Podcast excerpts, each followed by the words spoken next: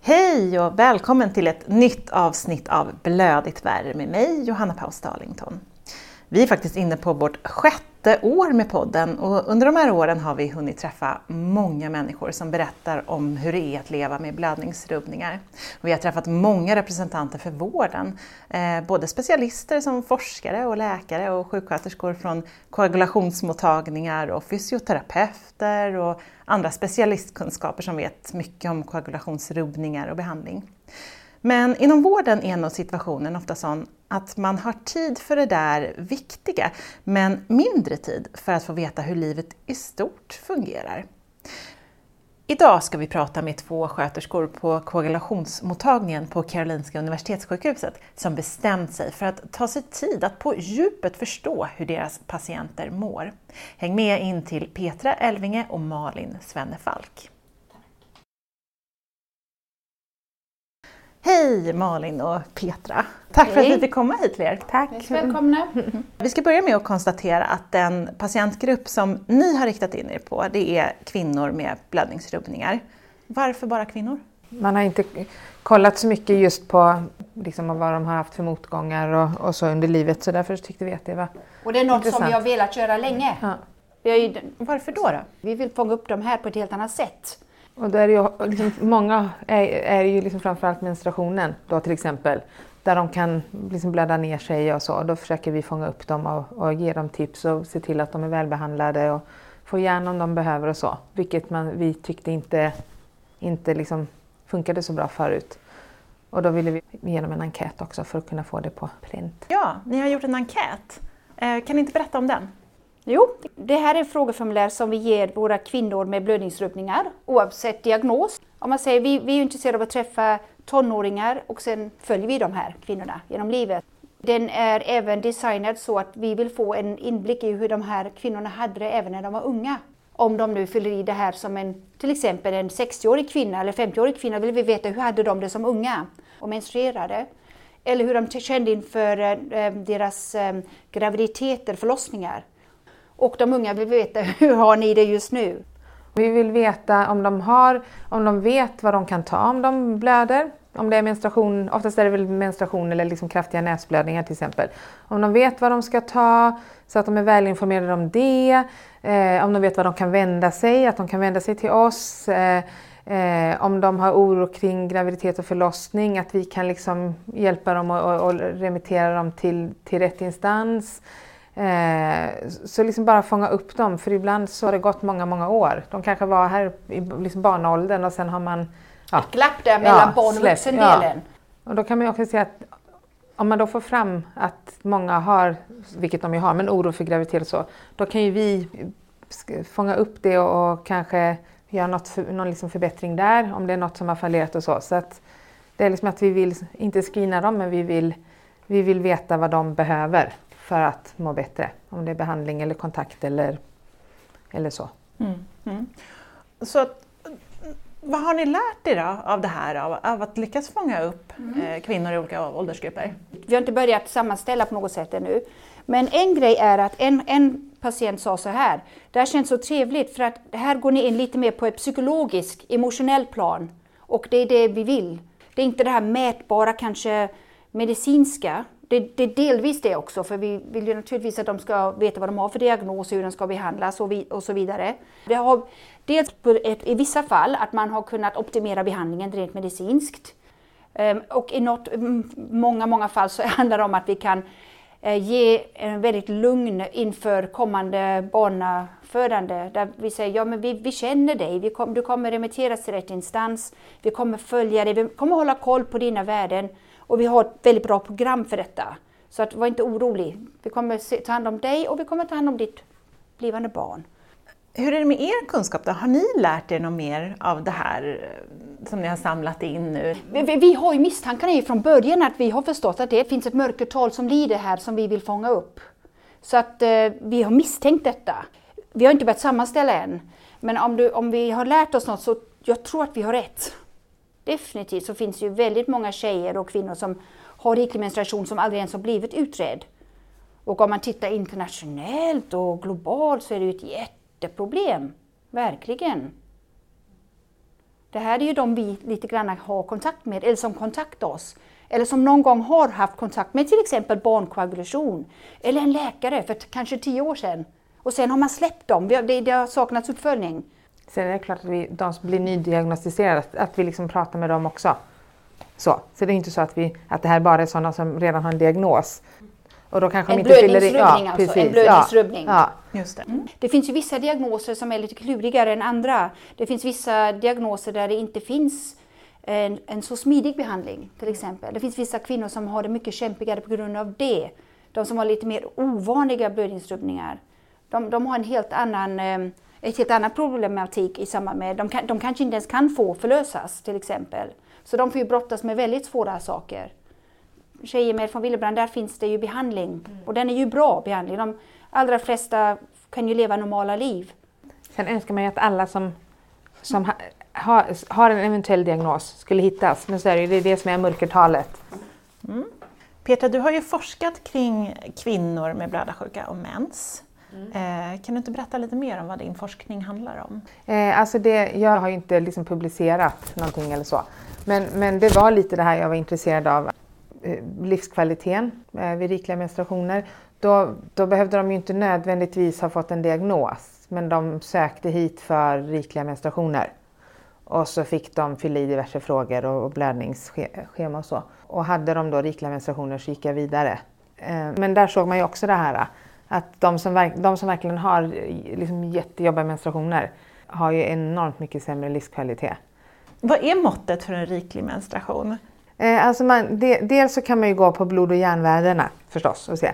Men om man liksom verkligen vill få ett tal eller man ska säga på riklig menstruation så finns det här blödningsscore, blödningsscheman. Eh, och då får man fylla i hur många tamponger och eller bindor man använder per dag och hur genomblödda de är och så får man ett visst antal poäng. Och har man då över 80 poäng på det här PBAC som det heter så är det riklig menstruation. Och jag tror att det motsvarar ungefär 100 milliliter om man skulle ta själva blodet. Liksom. Sen finns det ju massa sekret och sånt. Mm. Så. Men 80 poäng på det här PBAC, då är det riklig menstruation. Mm. Och då kunde det ju vara sådana som har, liksom, hade upp mot 600-700. Och då är det, alltså det är jättemycket som får byta liksom varje timme och, ja. eller flera gånger i timmen. Och så, så, så att, mm. Och det här med exakt hur mycket, eller exakt det är mm. svårt att säga, men hur mycket man blöder. Mm.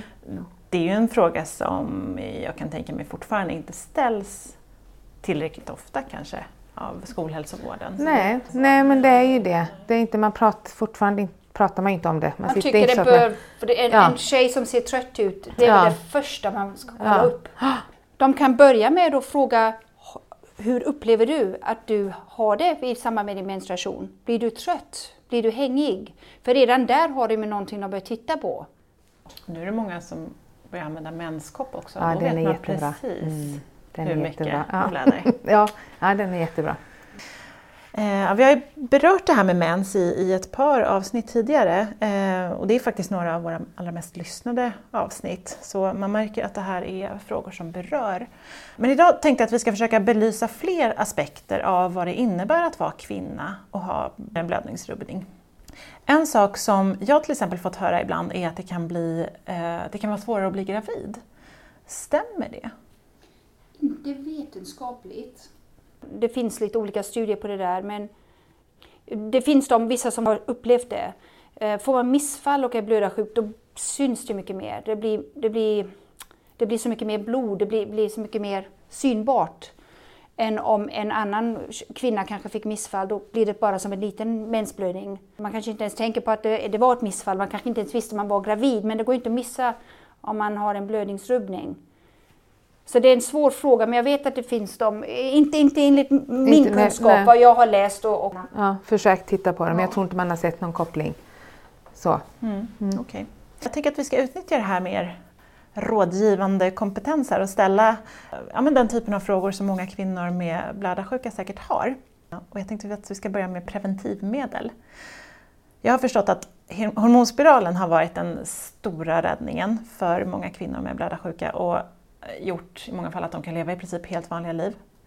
Eh, men spiral funkar kanske inte riktigt för alla och alla vill inte äta p-piller heller. Har ni några andra tips på det här området? Gynekologen är experten här. Och nu är vi glada att vi har fått en connection på Huddingesidan. Eh, faktiskt, för att varje hemofilicenter ska ju ha en gynekolog som man kan remittera sina tjejer till. Men det finns ju där p-stav eh, som man kan ha eh, under arm, eh, huden i armen.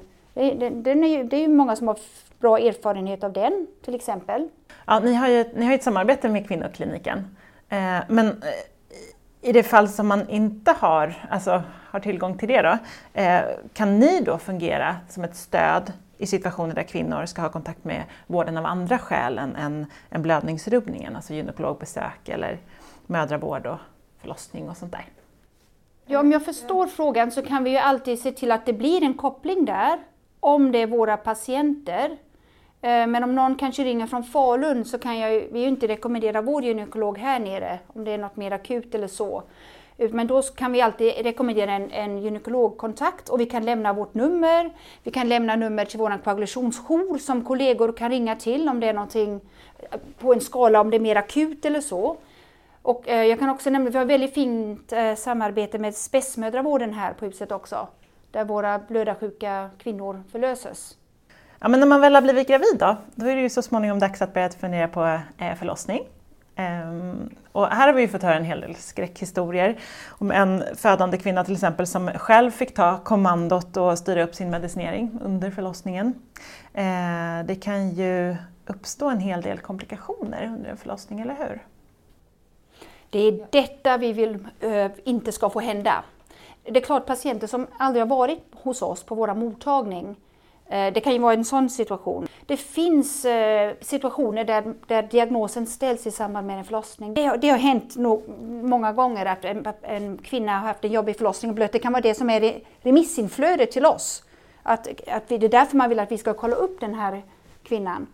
Och då blir det nästa förlossning via spetsmödravården och vi ja, får ge saklig information och råd och stöd. Vad kan det vara för förberedelser som behövs göras då i ett sådant fall? Ja, men då, om de liksom är uppknutna till oss och vi vet om det och de ringer och säger att de är gravida så, då kallar vi dem alltid vecka 32. För ofta så brukar, eh, i alla fall om man har mildare varianter, så brukar med von Willebrand till exempel att värdena stiger. Så det kan vara så fiffigt så att de liksom är normala eh, under liksom slutet på graviditeten och så. Och då, eh, beroende på liksom värdena så, så gör vi en förlossningsplan där det står liksom vad de ska ha för medicinering, plasma, vad det nu kan vara. Under själva förlossningen? Ja, ja precis. Under eller efter beroende lite på vad det är för medicin och så. Eh, eller om det blir onormal blödning, för det är inte liksom alltid det blir det. Men så. Och sen så beroende på liksom, diagnos på mamman så har man en plan för barnet och, och så. Eh, som, de, som vi tycker de ska ha med sig liksom, i handen. Plus att vi skickar till spetsmödravården också. Plus att vi brukar, brukar rekommendera de som vi vet kommer behöva, eh, då brukar vi se till att de har det, att de har hämtat ut det. Och det här gäller de som inte har det från grunden utan att de behöver det just i samband med förlossning.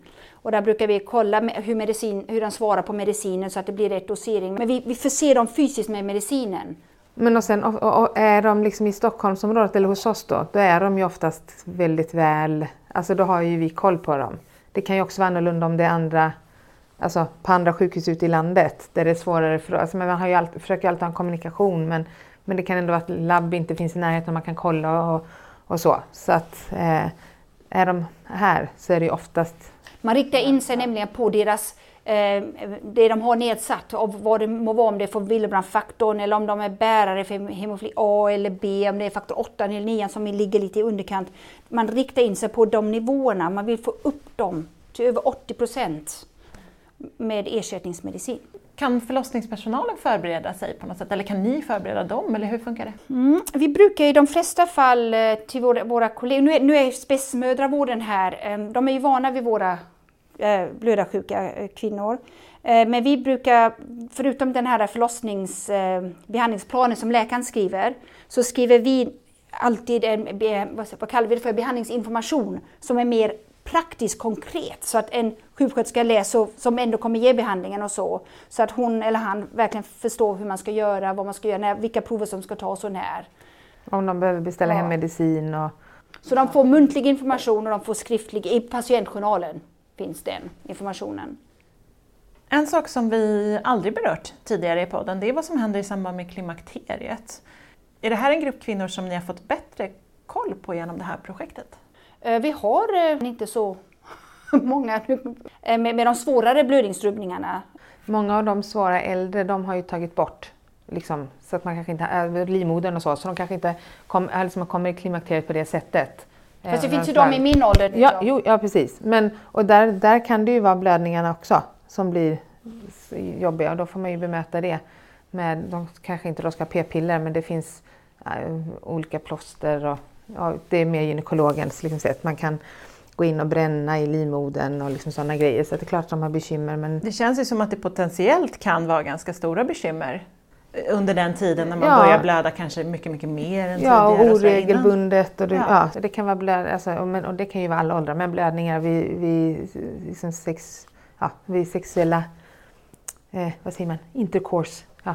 samlag. Så att eh, det gäller att vara, kunna vara öppen och prata om det. Men, men det Vi så känner ju också de här våra Ja. patienter, speciellt de som är lite äldre. För de, de, kan, de kommer till oss för behandling nu för att de kan inte behandla sig själva.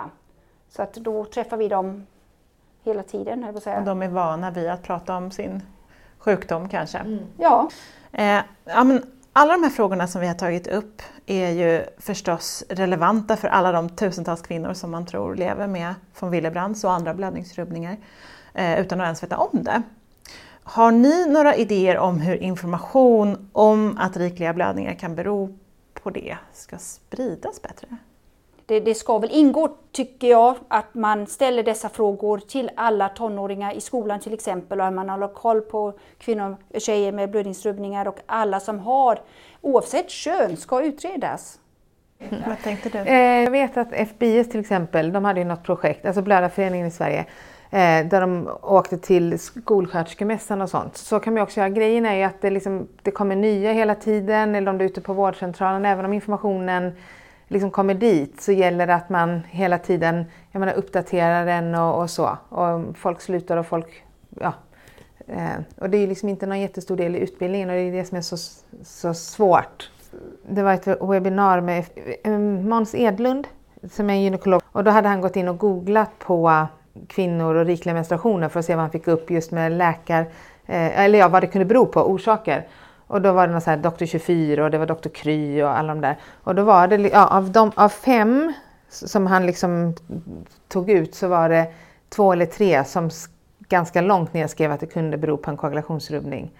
Eh, så.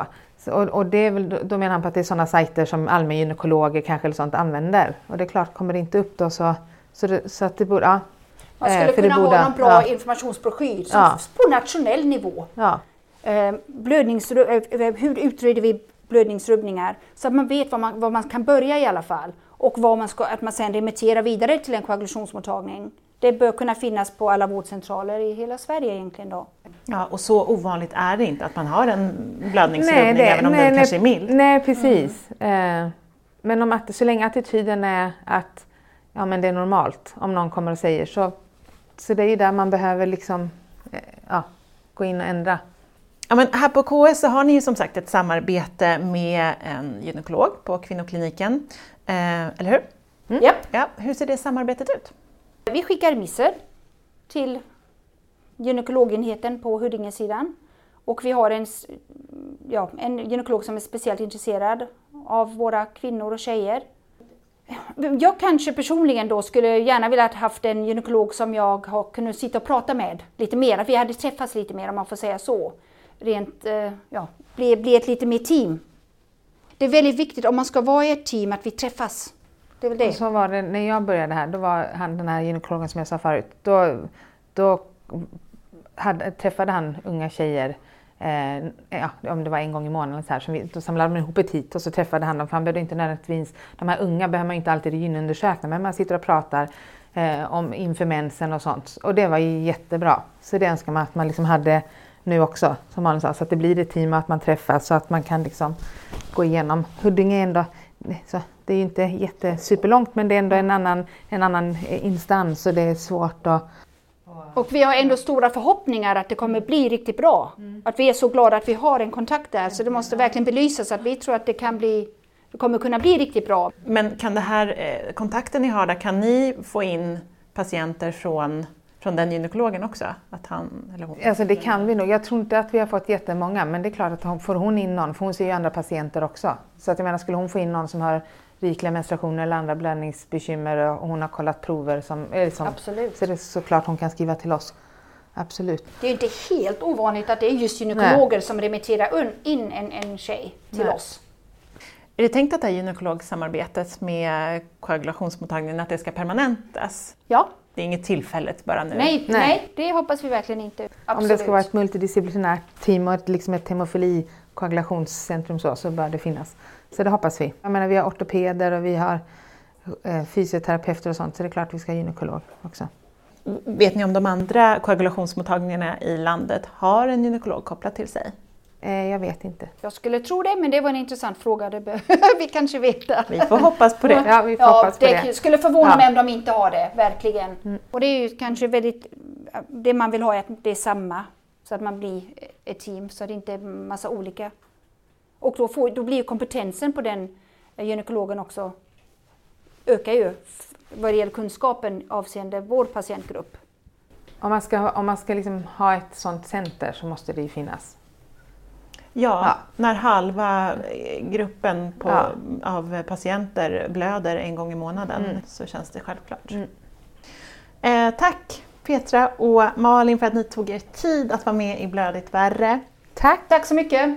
Och du som lyssnat, du får gärna vara en av dem som ser till att viktig information når ut till andra än de allra mest berörda som vi hoppas redan har den information de behöver. Tipsa om att Blödigt värre finns. Tack på förhand för det och tack till CSL Bering som gör den här podden möjlig. Producent är Estrid Holm. Hej då! Hej då!